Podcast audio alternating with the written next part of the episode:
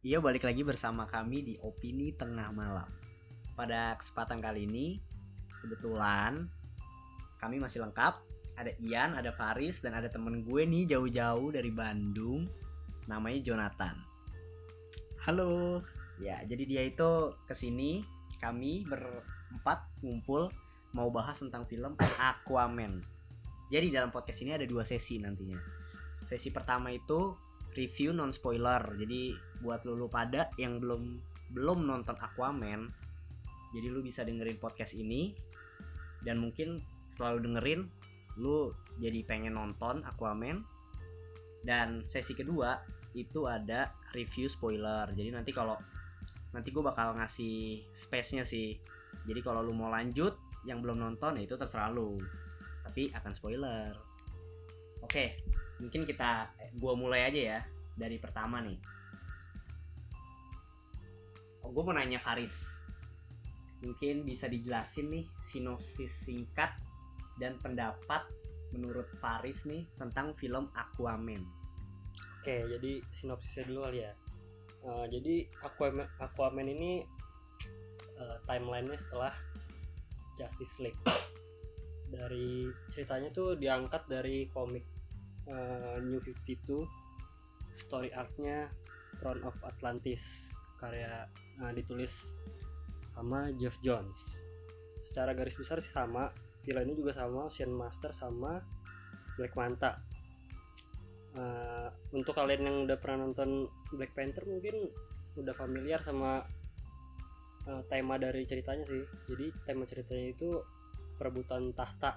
Tapi ini kalau di Black Panther yang mau rebut tahta itu Killmonger isinya mau rebut tahta si si semua Aquaman-nya. Aquaman?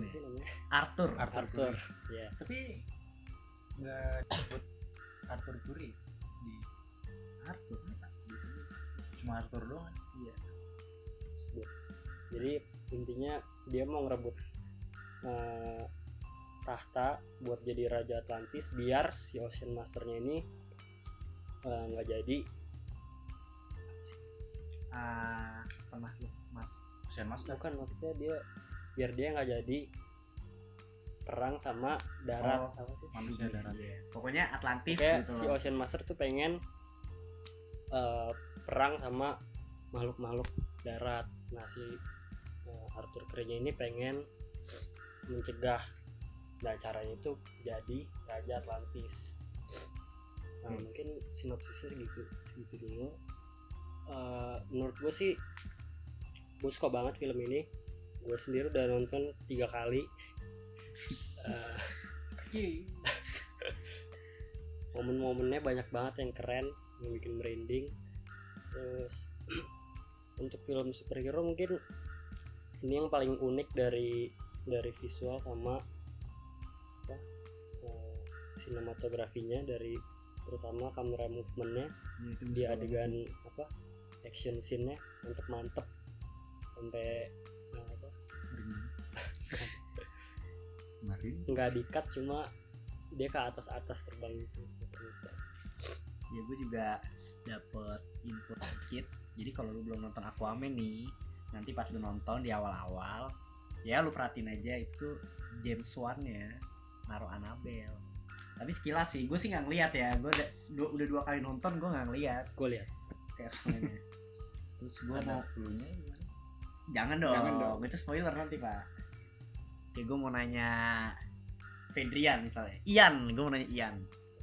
Menurut lu nih misalnya James Wan lu kan pencinta Conjuring Universe nih. Pas lu nonton Aquaman dia kan ngedirect Aquaman nih. Menurut lu gimana sih dari keseluruhan filmnya nih review filmnya. Cuma jangan spoiler. James Wan-nya merasa puas nggak lu. Jadi menurut gue sih unsur jump scare tuh khas James Wan banget ya. Masih ada deh nanti yang bikin scene-scene bikin lu kaget. Terus juga gue gak nyangka sih si Yaya puas banget gue menurut gue lebih bagus kedua setelah Avatar. Avatar apa ya Oh, Avatar yang ya bukan Legend of Aang sorry sorry. Oke, gue mau nanya nih sama Joe kali ini. Kenapa harus nonton film Aquaman? Nah ya yang kita tahu nih kan DC gitu loh. Ini DC Universe yang filmnya ya lu tau lah Rottennya atau IMDb-nya itu ya kurang memuaskan gitu. Dan film-filmnya juga kayak Justice League aja ya menurut gue pribadi kurang banget gitu loh.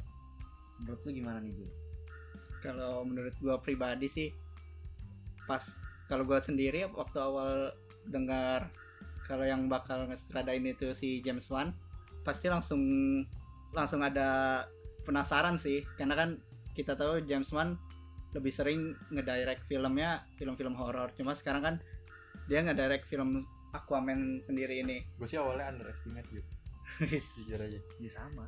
Coba kayak lebih penasaran sih bakal jadinya tuh kayak gimana. So- soalnya eh, soalnya film Aquaman ini juga film terbesar yang pernah dia tangani. Iya sih benar benar benar.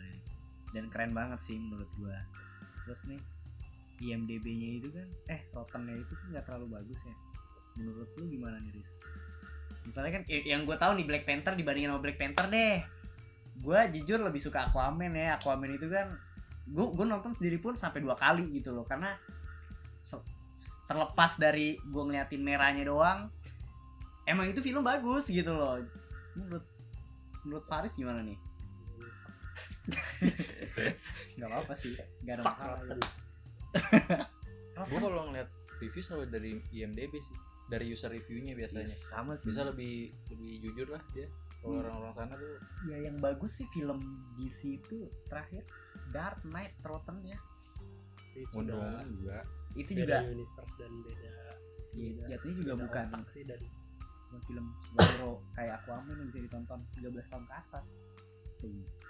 Kalau tuh di Kalau oh iya gue mau gue saranin sih ya mending lu yang belum nonton nonton di IMAX. Karena nanti di 2D itu ada scene yang di cut. Iya, menurut gue ya itu scene yang penting sih bagi kalian kita ya. pecinta merah Iya, lu lu harus nonton yang di IMAX gitu. Oke.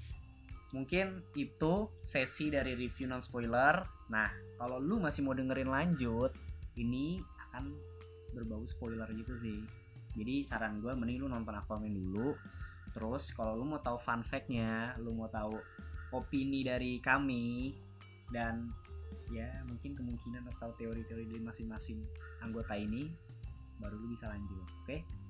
spoiler pertama deh Spoiler pertama. scannya tuh ciuman Iya, oke. Scene pertama itu ngomong ciumannya merah sama Arthur Curry. hot AF Wah gila sih, kakinya sampai naik cuy gitu. Tapi gua gak tahu. Gua tahu. refleks kali ya. enak kali enak Tapi gua gak tahu sih. Tapi menurut menurut lu nih Riz, itu CGI gak sih? dilihat dari apa gerakannya sih sama visualnya yang sedikit sedikit kartuni kayaknya sih CGI sama kamera movementnya juga itu cuman palsu oke Tapi sedih banget kasihan. oh, tapi kan gue baru yang ciuman itu gue baru nonton sekali di IMAX Kalau tapi backgroundnya bagus sih lagi war gitu ya Rasa- dramatis ya scene-nya tuh dapat Iya. kalau CGI juga bukannya orang yang berani. Enggak juga. ya intinya berarti Ada ciuman ada dah dikit deh ya. kena ada tapi kayak cut terakhirnya ada yang pas ciuman terus yang pas udah di zoom in gitu kayaknya ya. pas ganti cut tapi di 2D bapak sama mamanya tuh cuman gak dikat. Boleh. Boleh iya. Tiga kali ya? gila itu apa ya? Beda. oh beda. Oke, kita lebih yang ngomong ciuman lagi kali ya. Masa spoilernya ciuman Oh, doang iya. sih gitu loh. Spoilernya itu yang pertama mungkin Bapak Fedrian scene apa sih yang paling lu suka? Iya scenes apa yang menurut lu? Semua Wow. scene kalau ada merah. Itu Emang ini hot kurang nggak menarik gitu loh fun fact-nya udah semua orang udah basic banget pasti suka sama merahnya. Kalau gue sendiri sih ya gue pribadi nih menurut gue film Aquaman itu keren banget. Ceritanya itu juga ya cerita-cerita superhero lah jatuhnya kayak Black Panther. Tapi gue salut banget sama James Wan itu dari CGI-nya terus dia nggak ngilangin khasnya dia kayak kameranya terus ada beberapa jump scare-nya. Pokoknya itu keren banget. Favorit scenes gua itu pas Aquaman keluar dari air terjun pakai kostumnya dia itu kayak gue langsung kayak Kayak gue gue sih gue nonton di trailernya sih udah kayak gitu ya. Jadi gue udah tahu sih dia bakal keluar dari ada di trailer ya? Ada. Jadinya pas Oh, gue nonton nonton. juga ya walaupun gue udah nonton tapi kayak keren gitu loh. Kayak mending kalau ada film DC keluar selanjutnya mah nggak usah nonton trailer deh. Kebiasaan emang DC iya jadi Pasti- kan trailernya trailer satu aja kan kalau trailer dua Oh, biarin. Trailer duanya itu sih gue berapa lima menit ya? Iya lama. Gila, itu yang di gurun itu kan trailer dua? Iya yang kejar-kejaran. Itu di semua skip. Keren terus spoiler keduanya nggak penting sih ya Ana Annabelle itu adanya di itu di spoiler sih. Di di yang mana jadi ya? kalau lu udah pernah nonton eh, di adegan pas merah mau ambil mobilnya dia. Pesawat, Mobil. mobil apa? Mobil atau pesawat ya bilangnya? Kayak kendaraan dia lah. Mobil Iya. atau pesawat atau kapal selam? Kapal. Kapal sih, kapal, kayak karena kapal. di air gitu kan.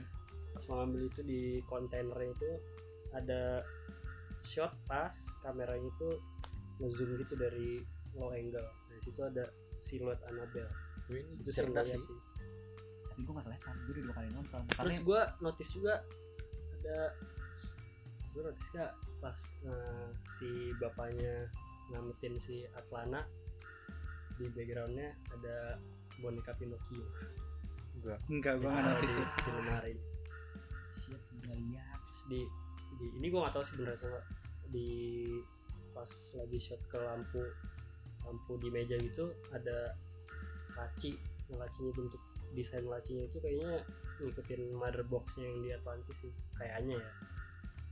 Jadi secara visual ini mirip doang. Gue gak tahu sih bener atau itu sengaja atau enggak. Enggak sih gue bener-bener gue mau niatnya mau li- lihat Annabelle tuh di nonton kedua di IMAX ngeliat merah. Tetap ngeliatnya merah. Tetep aja nggak kelihatan gitu loh. Tapi ini cerdas sih jadi kayak ya tau lah pasti kan Conjuring Universe kan banyak yang minat. Nah gara-gara ini pasti gara-gara Annabelle doang. Nah jadi penasaran pasti pada mau pada mau ngeliat. Kali enggak lah. Itu dikit juga. dah dikit. Ada ada dah 10 persen dah. Itu. Cuma mungkin itu jadi daya tarik sedikit sih kayak misalkan orang yang udah notice ngasih tahu eh nanti di situ kayak na- perhatiin di bagian ini ya, jadi ada Annabelle jadi orang-orang yang belum nonton tuh penasaran dan mereka juga jadi ikutan nyari juga gitu. Nah itu buat easter egg aja sih. Iya easter egg buat sih. fans-fans yang die hard pada nyari-nyari aja buat seneng-seneng aja sih. Gue mau nanya menurut Joe. Menurut lo film Aquaman itu menjadi salah satu kebangkitan gak sih untuk Justice League ke depannya? Kalau menurut gua sih Kan bisa lo jadi tahu kan, sih. Justice League sebelumnya itu ya, ya biasa aja sih. kurang gitu loh. Superman ngalahin sendiri. Hancur malah. Iya coba kalau nggak hancur sih. Cuma dikit lah. Coba kalau buat gua sih setelah nonton Aquaman ini jadi kayak ya kalau dibandingin sama itu ya emang jauh lebih bagus sih. Jadi kayak lebih ada oh ini nih titik baliknya nih bakal jadi lebih bagus lagi nih setelah ini.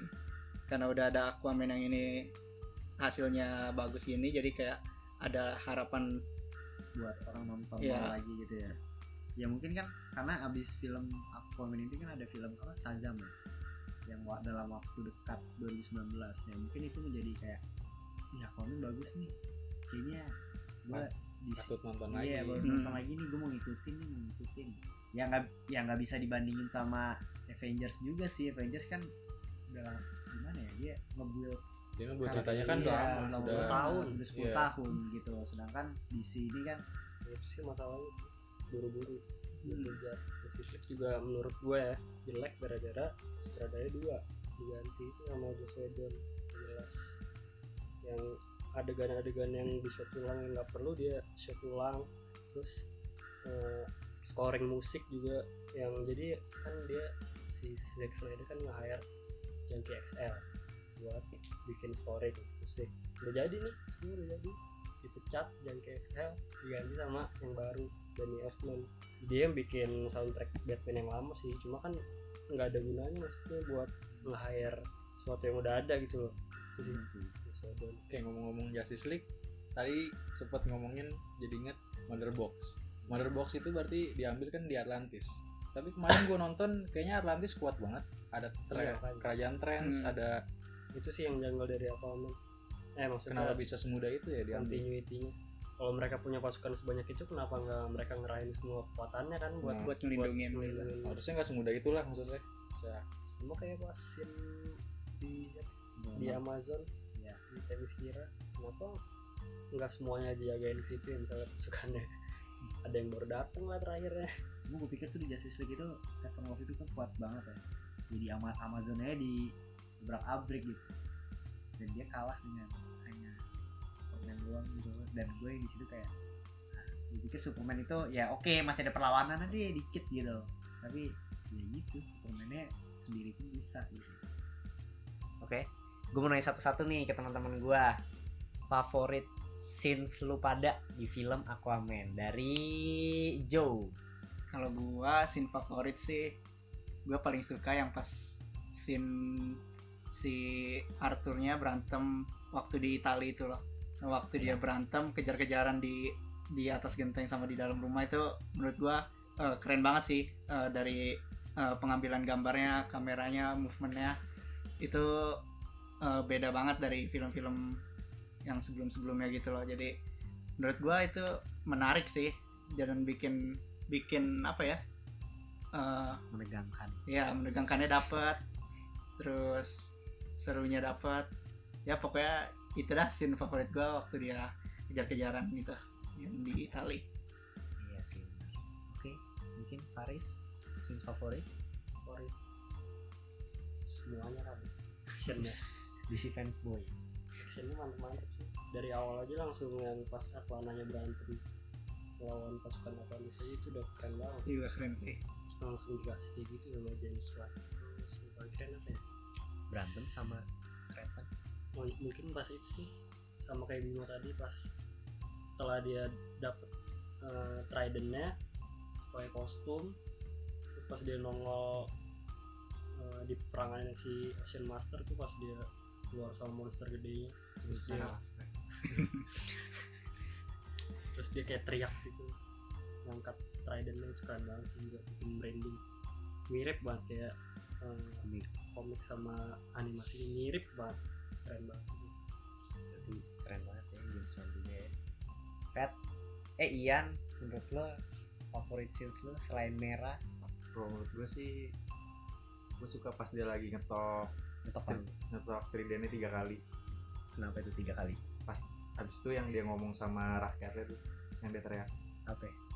Gak tau gue suka aja itu kayak nandain kayak nandain dia berkuasa aja gitu Oh yang terakhir yang di Ya, atas kapal ya. Kayaknya sih dia pakai ya, apa bahasa bahasa bahasa Hawaii gitu ya itu kayak nandain dia udah jadi berkuasa aja di depan rakyatnya. Oh iya yang teori lu ya? Ya. Teori lu ya. Itu juga gara-gara sebelumnya dia cium rambut merah. Oh, sweet. Gue ada fakta menarik nih buat eh si Jason Momoa-nya. Jadi gue nonton interviewnya gitu kan di YouTube. Ah, Jason Momoa ini seneng gitu loh pas dia dapat kabar dia meranin Aquaman itu langsung diterima sama dia. Karena ah, sebenarnya Jason Momoa-nya itu karakternya itu ya lucu kayak di film Aquaman itu. Dan menurut dia itu kayak ya gue nggak meranin menurut dia dia nggak meranin jadi orang jahat mulu kan yang lu tahu di Game of Game of Thrones. Bukan jahat sih kayak kaku serem karena badannya gede gitu kan. Jadi di film Aquaman ini dia senang sih dapat peran jadi Aquaman emang mini case-nya mantap sih komen kan dari dulu udah dibully dan di, Ngomong sama ikan ya? iya. karena saking cupunya di komik meskipun di komik nggak secupu yang orang kira tapi pas di semua yang di cast jadi nggak dianggap remeh lagi sih, iya. gue pernah lihat ini di gambar di komik tuh kayak dia nunggangin kuda laut ya tapi pas lagi visualisasinya di filmnya tuh beda jauh banget. Jadi jadi lagi surfing gitu. jadi keren banget. Itu dari kartun kartun yang 80-an yang masih oh. Tapi pas di New gitu. 52 kayak gitu gak? Udah itu beda. udah, udah keren banget. Oh itu. Berarti dia ngambil referensinya dari situ? Emang pas Oh. udah di modern tuh udah berubah juga kan soalnya zaman dulu superhero lebih buat anak kecil kan.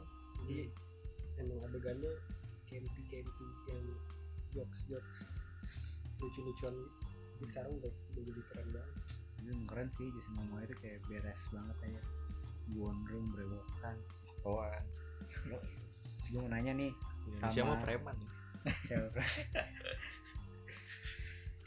gue mau nanya sama kalian menurut lu pada Patrick Wilson itu gimana sih?